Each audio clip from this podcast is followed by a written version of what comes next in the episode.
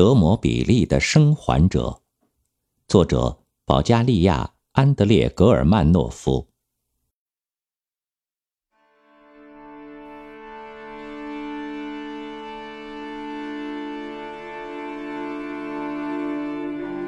一天，你从遥远的德摩比利返回，你眼睛失明，衣衫褴褛。满身风尘，长途跋涉使你身体羸弱，四肢乏力。你是所有军团战士中唯一幸存的人。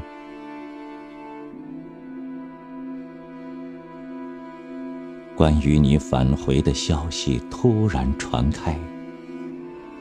霎时间，城里和小丘上空无人影，人们争先恐后的蜂拥而来，想看你这从死亡线上爬回来的人。他们丧气而鄙夷的发问：在战斗中，你为什么还能活命？你所有的战友都光荣牺牲，怎么唯独你没有战死在阵地？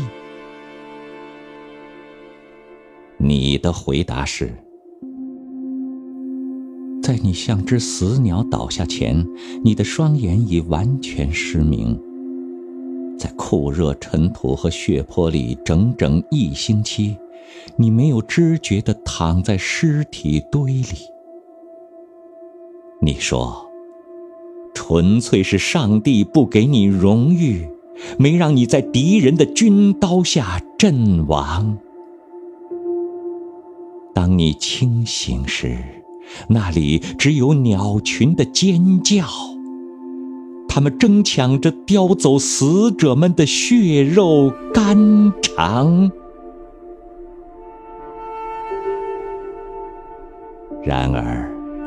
众人喊起了愤怒的吼叫声，不对。随后，大家都厌恶的掉头往回走，你只能百口莫辩的痛哭，光头跪地，泣血叩。